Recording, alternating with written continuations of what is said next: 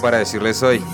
Amados, ahora somos hijos de Dios y aún no se ha manifestado lo que hemos de ser, pero sabemos que cuando Él se manifieste, seremos semejantes a Él, porque le veremos tal como Él es. Primera de Juan capítulo 3, versículo 2. Y entre tantas cosas que decir, sí, tengo algo para decirles hoy.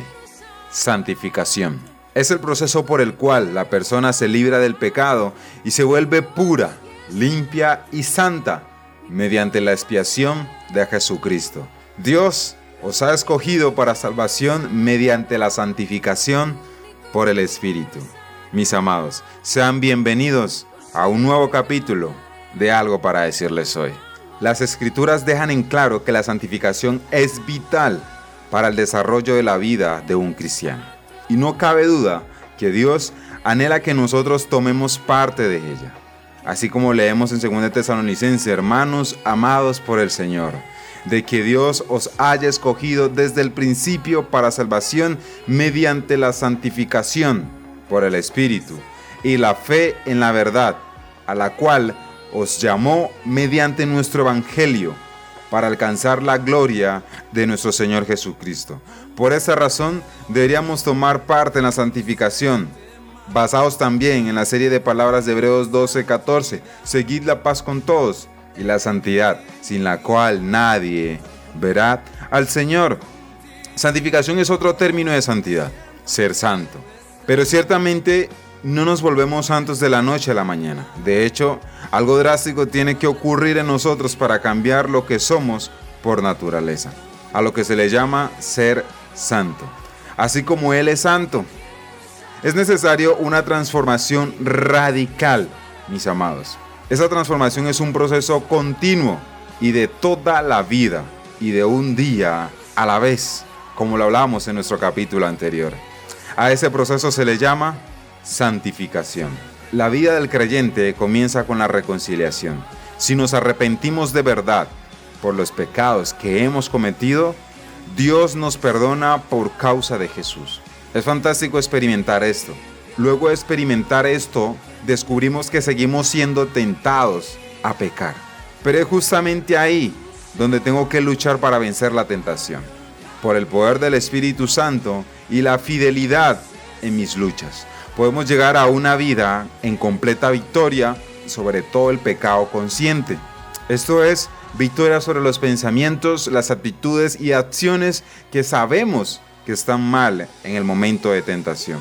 Romanos 6:22 dice, mas ahora que habéis sido libertados del pecado y hechos siervos de Dios, tenéis por vuestro fruto la santificación y como fin la vida eterna, mi amado oyente. A medida que nos vamos presentando al servicio de Dios, nos damos cuenta de otra cosa, que a pesar de haber sido libertados del pecado, libres del pecado consciente, aún tenemos pecado en nuestra carne, tal como el apóstol Juan lo menciona. Si decimos que no tenemos pecado, nos engañamos a nosotros mismos y la verdad no está en nosotros. Nuestra carne, nuestra naturaleza humana tiene la tendencia de pecar. Y no nos damos cuenta de esto hasta que el pecado viene en forma de tentación o cuando el Espíritu Santo de Dios nos lo revela. Sin embargo, es claro que hay una diferencia entre cometer pecado conscientemente y tener pecado en la carne, pues sabemos por medio de la palabra que hemos sido libres del yugo del pecado.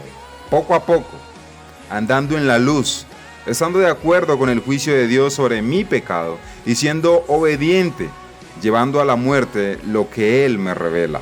El pecado es limpiado y las virtudes de Cristo, su vida y sus cualidades pueden crecer en mí para ser transformado más y más y más conforme a su imagen.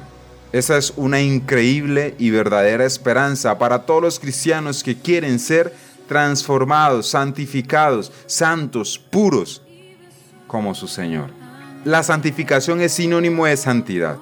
La palabra griega para ambos significa una separación. Primero, una separación posicional definitiva en Cristo al momento de nuestra salvación. Segundo, una santidad práctica progresiva en la vida de un creyente, mientras aguarda el regreso de Cristo. Y finalmente, una, una separación eterna del pecado cuando lleguemos al cielo.